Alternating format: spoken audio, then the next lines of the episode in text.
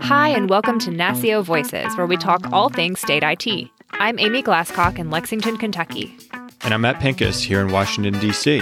Today, we are thrilled to welcome back to the pod for the third time Eric Sweden, NASCIO's Program Director of Enterprise Architecture and Governance. Today, we'll be discussing with Eric a recently released NASCIO publication called Making the Case for Insight Enabling Analytics. The paper highlights the growing role of data analytics in state governments. Well, let's bring him on. Eric, welcome back to NASCIO Voices, and thanks for joining us today. And thank you for having me. I just love doing radio shows with both of you. You are absolutely great. So I'm very glad to be here. Thank you, Eric. We appreciate having a, uh, wonderful cheerleader on the podcast. Well, let's get this interview off to the races and dive right into a brand new publication I feel like you're always working on a publication or multiple ones at the same time. So, will you tell everyone what was the motivation behind writing this new publication? The policy team, I think, we're always considering the why when we write anything. Yeah. And what was the why in this instance? Well, this whole idea of data management and analytics, you know, it's high on our, our top 10. In fact, it's been on the top 10 for some time. It's now it's number six. It has been as high as number four but analytics, data management, it affects all the other priorities. So I think we've been convinced for many years through internal conversations, conversations with our members, that there is a need for insight enabling analytics. So, as stated in the 2020 annual state CIO survey, increasingly data management and analytics are playing a central role in decision making and service delivery for state governments, with CIOs often taking the, the lead. So analytics serves our state CIOs in many ways, as outlined in that same survey. You know, we did a table that shows in which of the following areas does your state currently utilize data analytics? Mm-hmm. You know, it includes things like transparency, creating enhanced dashboards, data driven policy making, so then you look at all the annual surveys themselves over the years, Matt. Look at the analytics embedded in those surveys. And you know that we pore over those surveys throughout the year, as well as our state CIO top 10 in developing our work plans for each program year. Yeah, of course. So we're using analytics to make sure we have line of sight traceability to the priorities of our members. So I reached out to uh, Kay Meyer, and we had done a series on analytics in past do you think or do you know? And it, this is near and dear to my my heart as as well. I just have analytics in my dna from past career experiences but i reached out to kay meyer at SAS. we discussed some ideas. Kay sent me some ideas. I sent some ideas back. We went back and forth with mike leahy jim weaver and, you know, we have so many issues facing state government. This report is a compelling message to think, do the necessary analysis, think about what we learn, surface objective insights, inform the decision making process, all intended toward positive citizen outcomes. So, as Doug states, taxpayer oriented architecture, this is taxpayer oriented analytic. We are lined up to serve the people who own government and pay for it. So, yeah, that's great. And really capturing, you know, a growing trend, as you said, among the states. So fantastic work. Can you talk a little bit about insight enabling analytics? So when we talk about insight enabling analytics, that first word, insight, is very important. So analysis of data with some objective in mind and analysis of stakeholder perspectives to surface what we might call truths or as close as we can get to quote unquote, what is, you know, separate fact from fiction, reality from opinion, substantiated reality with deliberate removal of bias, accounting for confounders. What are the real cause effect relationships? And what is the magnitude of those relationships? So, what are the facts? If we have the facts, then we can make decisions that have some level of precision to them. So, are they the correct decisions? So, insight enabling goes further to evaluate the outcomes with probabilities. What are the risks related to any path we choose? We'll be doing more with this in our discussion on enterprise risk management, fiscal economic resilience in future. So we're using methods, disciplines, processes, tools to examine data, look for patterns, cause effect relationships, trends, and surface insights, ahas, you know, those uh, surprises possibly, with the intention of better and hopefully the right decisions. Eric, can you talk a bit about how analytics can improve both citizen outcomes and government operations? I know that that was part of the publication as well. Yes, it is. In fact, you know, that's what's prompting us to move forward uh, with this kind of project. So, analytics, as we were stating, analytics should lead to insights. So, what are insights and what is insight enabling uh, analytics? You know, insights can and should be considered to be clear or deep understanding of an issue facing citizens, government, companies, organizations, you know, looking at opportunities, challenges that come from effectively analyzing the facts, the data, and the information. So that deep understanding is what we're what we're after. Now those insights, that deep understanding, that feeds into decision making and who's ever making decisions uh, across government, you know, from the governor's office, the legislators, agency, program executives, citizens, you know, they should come with some measure of confidence. How confident are we in our analysis? How confident are we in our insights? So we can never be 100% positive on most issues, risks, opportunities. So we have to present how confident we are about our conclusions from our analysis of data, information, ethnographics, even. We also have to consider secondary, tertiary effects of the actions that we're taking. What are the ripple effects?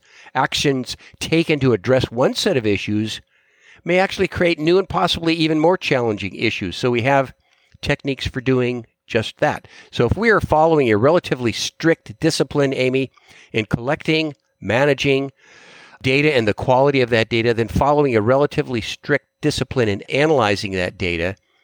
And we are following a fairly strict discipline in bringing that analysis and the insights into our decision making process. We are doing everything possible to fulfill our job in serving our citizens in policy decisions that affect the lives of our citizens, the people paying the bill. So, all that said, given the confidence aspect, Amy, we must also do a retrospective. So, are we achieving the intended outcomes as necessary? And as we may discover, we'll, we may have to make course corrections because, in fact, the outcomes aren't happening as well as we had intended. So, those course corrections then feed into the analysis process to make it better. In other words, learning, process improvement, process learning. So, analytics should be an ongoing process, almost a fluid.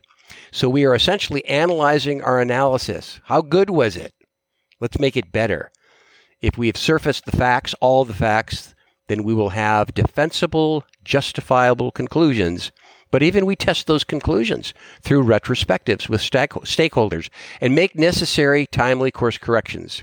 If we're putting that kind of thinking into our decision making in state government, we will be providing the best state government possible. And who benefits? Our absolute ultimate stakeholder, the citizens of our states, territories, and that's what government is about. Yeah, absolutely. So, also in the paper, you discuss the different types of analysis. So, tell our listeners what are the different types of analysis, and can you briefly explain them? Sure. So, that's a great question. It's a highlight in this paper. So, just in summary, I won't go through all the details, Amy, mm-hmm. but reporting analysis that allows government to report on what happened. So, what's currently happening? How much occurred? How did we perform?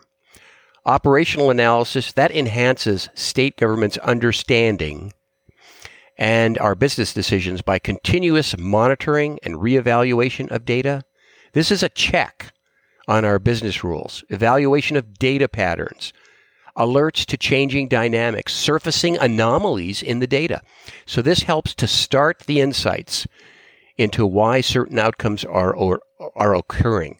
Predictive analysis, then, that helps us understand why things happened, what factors we may want to consider to change future results. So we're trying to determine what will happen next by analyzing the past and taking into account any new influencer or new vectors that weren't part of an earlier analysis. If we can predict with some accuracy again, confidence levels, what will happen, then we can prepare for it. So working together with predictive is prescriptive. What could happen? How could we influence the determining factors that actually affect a desired future? Another point we make in this paper is that we all need these capabilities in our analytics toolbox. Not any one of them is promoted as as the predominant one. They're all needed. So, Eric, can you talk about how those different types of analysis relate to the four forces that we've talked so much about in the past? And can you can you just remind everyone what the four forces are? Yes. So the four forces are coming from a series of reports that we did, and, it, and the four forces were really highlighted in a graphic from Integris Applied. So the four forces are political forces, and we detail what those are. I mean, we've got examples of what are political forces. Customer forces also have examples. Inertial forces, market forces. Those four forces are then impacting the government change framework. And then Another part of that, Matt, is the change principles, such as decisions are made with the citizen in mind. Sustainable learning environments must be maintained that can adapt. Balancing enterprise and agency interests. Effective use of taxpayer dollars. So, those four forces, the change principles, those are all explained in previous reports. But see, as with anything, when we're talking about analytics, we're saying with whatever we do has to fit in the context of these of these mm. four forces. Got it. That makes a lot of sense. And and just another follow up question on that is almost a year, well, over a year and a half into the pandemic. Do you think their state CIOs and and from what you've seen, state IT is paying more attention to those four forces than they have in the past? I mean, you talked about citizen experience and being fiscally conscious. I mean, have you seen an increase in those across the board, I guess, generally? I think we've highlighted the importance of them. And when I am in conversations with our state CIOs, they are bringing up CIO's broker, the new CIO operating model. You know, they're bringing that up a lot. Mm. And so I know it's front of minds of, of our state CIOs as they're thinking about many things uh, you know, all of the issues that they're dealing with. You know, we've made the point that the four forces, in fact, are affecting what are those top 10 that show up in our top 10 state CIO priorities. But the four forces also impact what data needs to be analyzed in any particular problem or opportunity. So we have to analyze reality, or, or as Doug states, interrogate reality in these spheres of politics, market, customer, inertial, to understand the full context of an issue, the full context of solutions. For instance, how will we spend these stimulus dollars? With consideration for short term, medium term, long term effects, we have to be able to apply judgment to how these dollars are spent with consideration for any attached obligations. So, how do we fund any future operational costs related to investments we make today with those stimulus dollars? So, the four forces must be taken into the algorithm for our decisions, Matt. Mm-hmm. Taking account of the four forces provides a sustainability and even a resilience in the action plans being taken. And by the way, these forces must include those change principles that are at the bottom of that four forces chart from Integris Applied. Well, that was a uh, a really good lead into my my next question, which is sort of encapsulating everything we've talked about previously. But what are some of the recommended actions from the publication? What are the takeaways? There are a number of them. I'll cover a few. Sure. And for instance, we recommend uh, you must determine how the analytics function should be positioned to most effectively fulfill its intended function. So in past, we had uh, done had discussions on this concept of business intelligence competency centers. And there's a great book out from SAS that speaks about how do you put together a BIC or a business intelligence competency center. That could be part of it is putting together a, a discipline, investing in it, bringing in the right folks that are interested in analytics, being able to market the capabilities. Uh, another recommendation we have is focus on two important goals for acting on the results of any insights. First, the best answer wins. Try to remove, as much as possible, remove any personal bias Secondly, think citizen first. This keeps our primary objective in front of us citizen outcomes. And then finally, for all of those recommendations, Matt, we did have some essentially overreaching recommendations. So we say review analytics with meaningful metrics, and those metrics may change over time. So you need to judge the effectiveness of capabilities and include all stakeholders. You need to apply effective analytics in evaluating and managing the state information technology investment and determine using those analytics where to cut, where to invest, and then finally apply effective analytics modeling techniques to support decision making regarding funding, such as funding to states under the American Rescue Plan Act of 2021. Well, Eric, thank you for that overview. All right, so that report came out last week. Folks can find it on NASCIO's website at nascio.org on our Resource Center button there. So it should be at the top of the list as it's one of our newest publications. Um, Eric, before we let you go, as you are well aware, we always like to take a few minutes at the end of an interview to talk about life outside of work in a segment we call the Lightning Round. Are you ready to do Lightning Round again? I am. Great. All right, question one. Eric, you have worked from home for many years, something like 16 or 17 years or something like that. yeah. Um, yep. uh, one of the first uh, employees to work remotely from NASCIO, the first. As someone who was already working from home when the pandemic started, has anything been different for you with the rest of your colleagues and many of your contacts also working from home? That's a great question. And of course, we're all thinking about that these days. For me, I've been at uh, this kind of a work situation for some time. So probably I have not seen the changes that you might hear from others. So for me, not very much has changed regarding everyday work.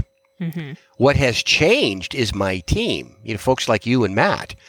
And uh, how are they uh, coping uh, with this change. And it affects me because I care about the people I work with. So back in the day, earlier in my career here at NASCIO and AMR Management Services, Doug and I would do conference calls. So it was mm-hmm. a telephone call. We didn't see each other. Well, with virtual platforms, there's a real improvement because we see each other. So there's yep. some real positives. I still meet with people locally for lunch meetings, although now that people are accustomed to remote virtual meetings, we sometimes still use virtual meetings because it's so easy to bring up slides, websites, mm. reports, similar to what we do on our committee calls. Whereas in person, I, I have to turn my laptop around and present a slide or report. And of course, they can't read it because it's so small. so it's actually much easier to work together on documents. Uh, using virtual meetings, much the way you and I, Amy, worked on our report on business relationship management. Right. You know, you and I could look up things together, navigate, pull in other resources, you know, consider things, make changes, approve them immediately. Yeah, I like that. No, I don't like that. You know, that kind of thing. So now others are seeing how productive we can be. We yeah. don't need to travel as much as we used to. Mm-hmm. What's missing are those face to face interactions so I still have face to face lunch meetings just because we like to see each other. We have discussions.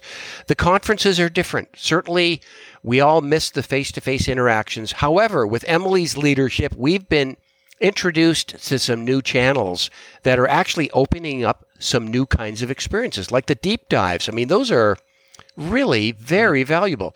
So, some things from all this past year are good, uh, you know, and we'll have, I think, a sustaining effect going forward because we see the utility of them. So, you know, that's yeah. that's a little bit on my perspectives, Amy.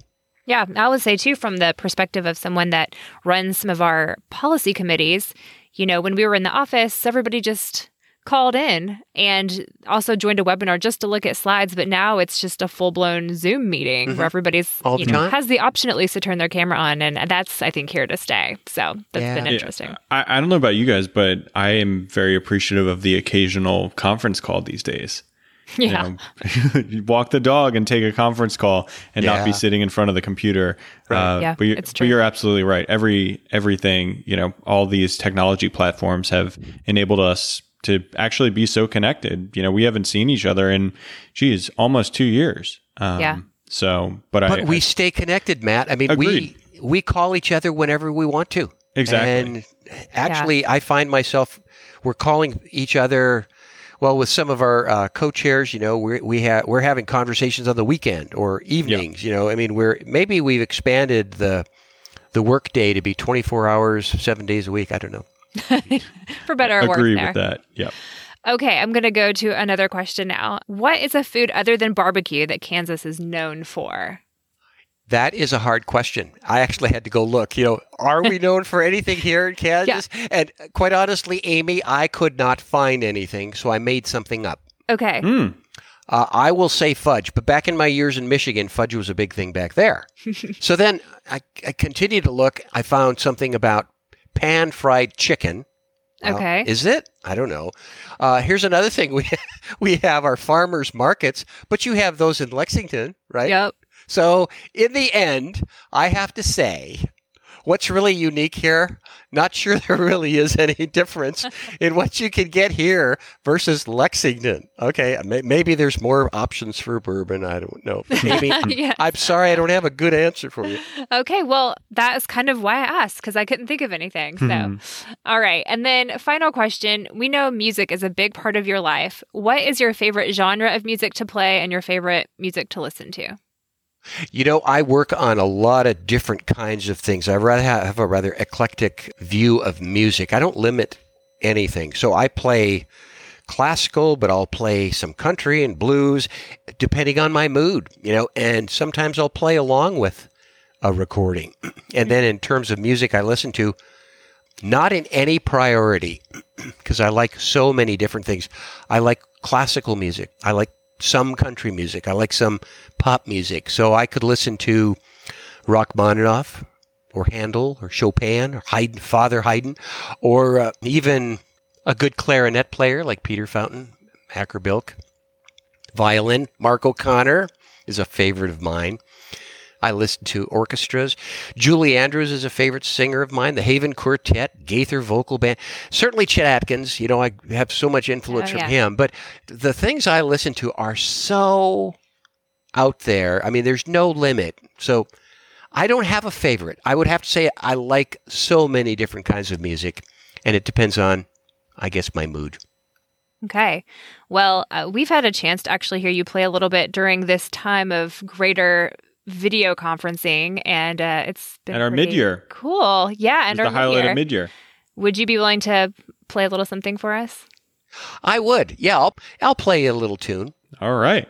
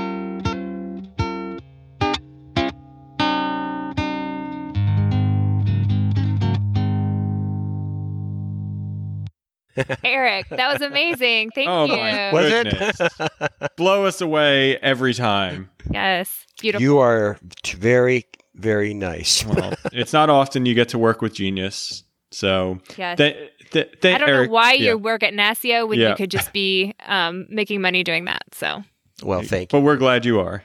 yes. Um, and well, I am too. Eric, thank you as always for joining us. This is your third time on the podcast, and every time we just really, really appreciate getting to spend time with you and, and hope to see you uh, in a few weeks. Well, Yeah. I have a blast talking with you too. It's just so much fun working with you two. Thank you very much. Thanks, Eric. Thanks again for listening. NASCIO Voices is a production of the National Association of State Chief Information Officers, or NASCIO. We'll include a link for the publication in the show notes, and you can also find it on our website. Registration for our annual conference in Seattle, Washington is still open. You can find all the information and answers to your frequently asked questions on our website. We'll be back in our next episode with a preview of the annual conference with NASCIO's own Emily Lane. Thanks again, and we'll talk soon. Bye-bye. Bye.